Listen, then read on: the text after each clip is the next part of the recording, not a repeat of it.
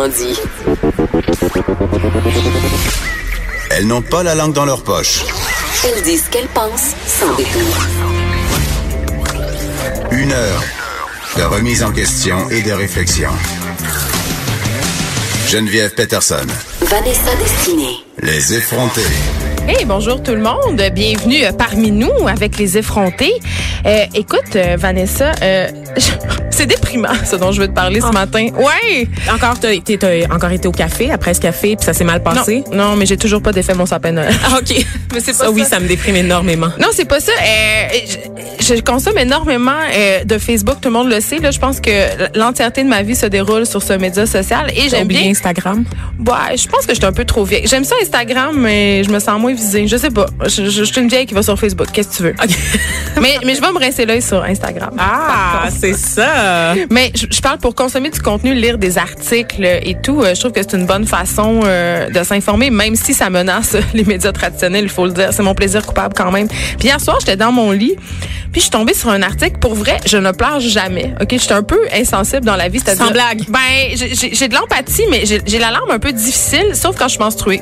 Puis là, tout va bien. Tout va mal quand t'es menstruée, Geneviève. Ça finit plus mal. de finir. On a juste hâte, tout le monde. C'est pire que Mercure rétrograde. Ben, je pense que euh, Mercure rétrograde, c'est rien comparativement à mon cycle. Mais toujours est-il que j'ai vu un article, euh, c'est dans le Chatelaine Canada, donc euh, c'est en anglais. Euh, ça raconte en fait l'histoire. C'est une mère de famille, une mère de deux enfants, euh, qui raconte en fait que euh, sous ses dehors de famille parfaite, euh, ben elle cachait un, un très lourd secret, c'est-à-dire que son mari était accro à l'héroïne. Et il est décédé, ce gars-là, euh, dans des circonstances euh, absolument horribles, c'est-à-dire qu'il a fait euh, une overdose sur le plancher de la salle de bain familiale, voyons. ouais, pendant que pendant que ses enfants étaient à l'école et qu'elle, elle était au travail. Et euh, ça m'a beaucoup touchée parce qu'on présente souvent l'addiction, entre guillemets, euh, comme étant quelque chose de C'est très trash. Oui, de trash, puis surtout euh, l'addiction aux drogues dures. Tu sais, quand on pense crack, héroïne, cocaïne, on pense à des gens dans la rue, on pense à des gens. Oui, on pense aussi à des ghetto C'est white ça. trash, là, donc les trailer parks aux États-Unis, par exemple. On ne pense pas euh, à euh, un père de famille qui vit dans la banlieue de Toronto, qui travaille, parce que ce gars-là avait un diplôme en travail social, une maîtrise. Ben non, en travail social en plus. Exact. Euh, on pense pas à une famille qui vit dans un semi-détaché euh, dans une banlieue près de chez nous. Et pourtant, euh, il y a des gens qui sont aux prises avec des problèmes de consommation, qui passent inaperçus, qui travaillent, qui ont des vies de famille, euh, qui sont fonctionnels entre guillemets euh, En en, société. société. Oui, bien sûr. Euh, puis c'est un, puis tu sais là, ça va être le, le, le mois euh, février 28 jours sans alcool. Puis on parle beaucoup de consommation, mais la consommation de drogue dure, c'est quand même encore assez stigmatisé. Euh, puis je pense que si on arrêtait d'avoir quand même euh, des préjugés, euh, de penser justement que c'était l'apanage de gens vraiment foqués, ben il y aurait euh, les gens qui sont normaux entre guillemets, les gens qui ont une vie normale mais qui ont des troubles de consommation, il y aurait moins peur d'en parler. Parce que qui a envie d'aller voir son employeur puis de dire j'ai un petit problème d'héroïne? Oui. Ça arrive pas souvent. Mais on a vu euh, récemment qu'il y a des gens qui vont travailler en prenant des microdoses Oui, de LSD. absolument, oui. Mais ça, c'est un peu funky. Ça, c'est autre chose complètement. Pas la même C'est chose. Mm. ça, c'est pas une addiction nécessaire. Ben, ça peut l'être, mais c'est à différents degrés. Là, il est question vraiment de drogue dure qui normalement serait invalidante, mais que les Exactement. gens, Euh, d'une façon ou d'une autre, arrivent à Puis contrôler. évidemment, tous les problèmes de consommation euh, d'héroïne qui sont en constante croissance, ben, sont quand même un peu liés à la crise des opioïdes, c'est-à-dire le fentanyl et, et tous les, les trucs qui sont disponibles euh, sous prescription. Donc, les gens deviennent accros. Puis quand ils sont plus capables euh, d'avoir des prescriptions de leur médecin, euh, ben, tu sais, ils se tournent vers le marché noir et là, ils deviennent accros. Je pense que c'est le cas de ce papa-là, dont un texte très touchant que vous pouvez aller lire sur le site web de Châtelaine Canada, c'est à lire. Euh, hier, Vanessa, on parlait d'une histoire tout aussi touchante, mais très différente. L'histoire de Danick Lachance Plante, qui est un joueur de baseball qui joue à un très haut niveau. En fait, il joue pour les Aigles de Trois-Rivières. Euh, ça, c'est la Ligue de baseball junior. Ok, Donc, c'est un niveau quand même assez performant. Et là, on, on redit qu'on ne connaît pas le baseball.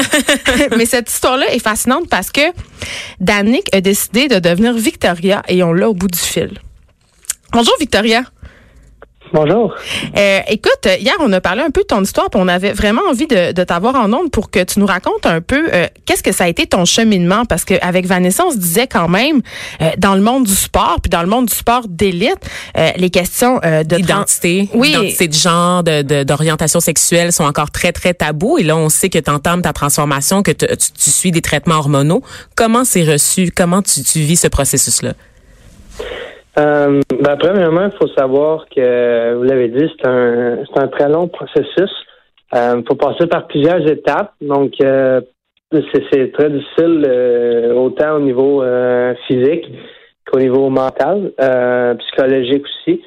dans le fond, le, le, le, tout, tout commence par l'annonce. l'annonce du tout, qui est quand même assez difficile. c'est une étape très importante qui peut avoir l'air quand même assez banal, mais d'un côté, euh, c'est quand même euh, difficile parce que la plupart du temps, euh, dans une annonce comme celle-là, c'est sûr qu'on on, a peur de, perdre nos proches puis de, de, perdre des personnes de confiance. Donc, je vous dirais que c'est ce qui était le plus dur. puis, dans le fond, c'est vraiment la, peur, le stress, si on veut, de, perdre une personne qu'on aime. Mais justement, comment ils ont réagi tes proches? Parce que je lisais euh, euh, dans les articles que tu as eu quand même des bonnes réactions euh, de la part de tes coéquipiers et aussi de la direction des Aigles. Oui, absolument. D'ailleurs, j'en suis très reconnaissante de ce côté-là. en fait, quand je faisais une annonce, je, je m'attendais tout le temps au pire. comme ça, si le pire arrivait, j'étais déçu mais euh, pas autant que si je m'attendais à, quelque chose de, de, de, de, bien. Euh, fait que ça, ça frappe moins un peu au visage. Mais ouais, euh, effectivement, j'ai eu que des bonnes réactions de mon côté. évidemment, c'est sûr que évidemment, c'est sûr que c'est difficile d'imaginer que pour l'instant, du côté de, des personnes proches, j'ai eu euh, que des bonnes réactions, mais euh, ouais, euh, ça a été des très bonnes réactions. Puis autant au niveau de l'organisation, au niveau des, des coéquipiers qu'au niveau de la ligue. donc c'est vraiment apprécié de ce côté-là. Et là, tu prends un traitement hormonal, puis je me demandais si ça pouvait affecter tes performances sportives, parce qu'on sait quand même que le taux d'hormones et le taux d'estrogène et tout, ça peut affecter la masse musculaire, donc les performances. Puis il y a eu quand même des polémiques aux Olympiques quant au taux d'hormones de certaines Olympiennes. Comment ça va se passer pour toi? Est-ce que ça t'inquiète?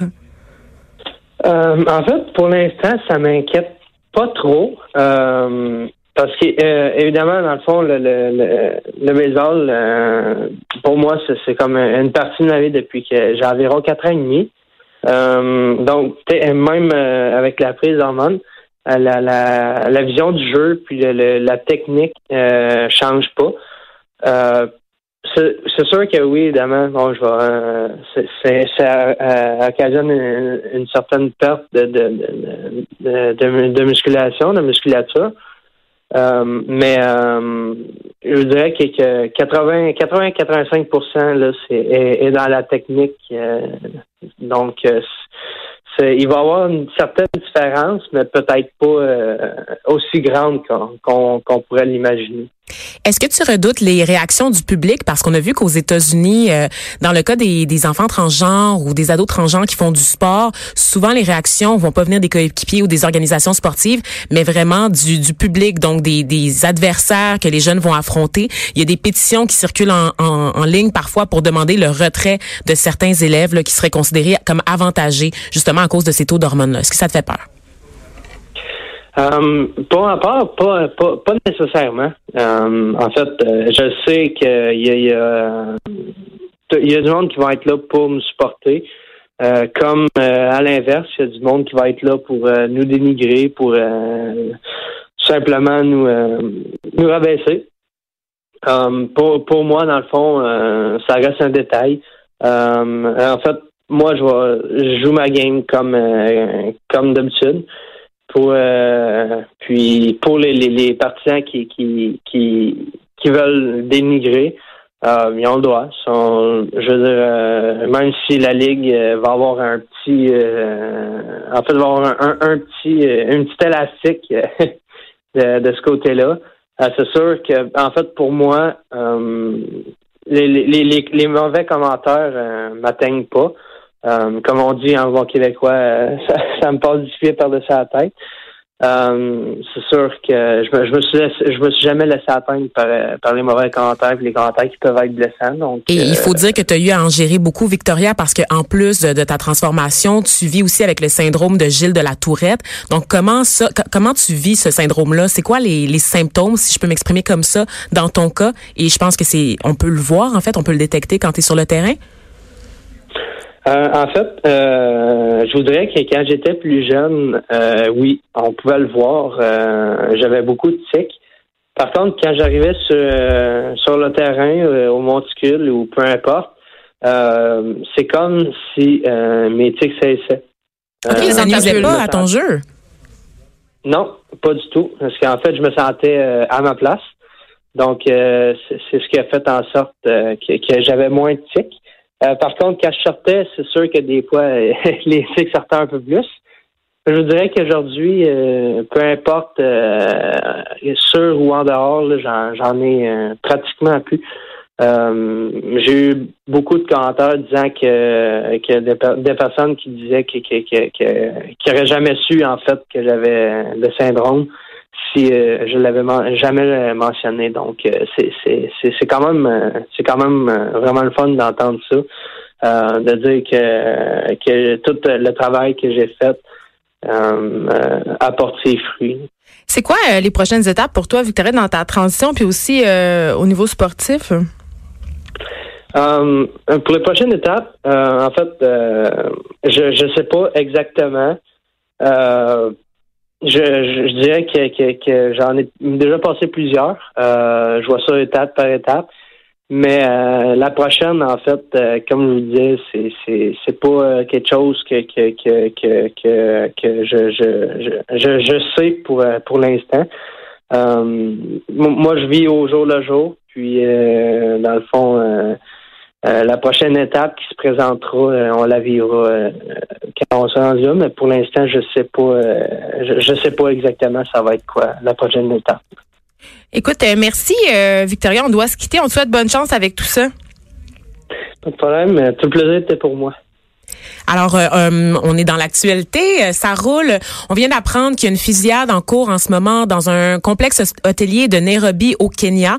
Euh, la fusillade, ça a été une forte explosion dans un quartier particulièrement huppé euh, de la capitale qui regroupe beaucoup d'hôtels et de bureaux euh, gouvernementaux. L'explosion, on n'a pas encore beaucoup de détails en ce moment, donc on sait qu'il y a des bandits qui auraient pénétré dans le complexe. On se rappelle que le Kenya, il y a beaucoup de groupes terroristes qui sont actifs, notamment les Al-Shabaab, qui avaient pris en des gens dans un centre d'achat il y a quelques années de ça. Donc, ça va être une situation à suivre au cours de la journée en ce moment. Pour l'instant, pas possible de dire s'il y a des blessés ou des victimes, mais euh, c'est en cours.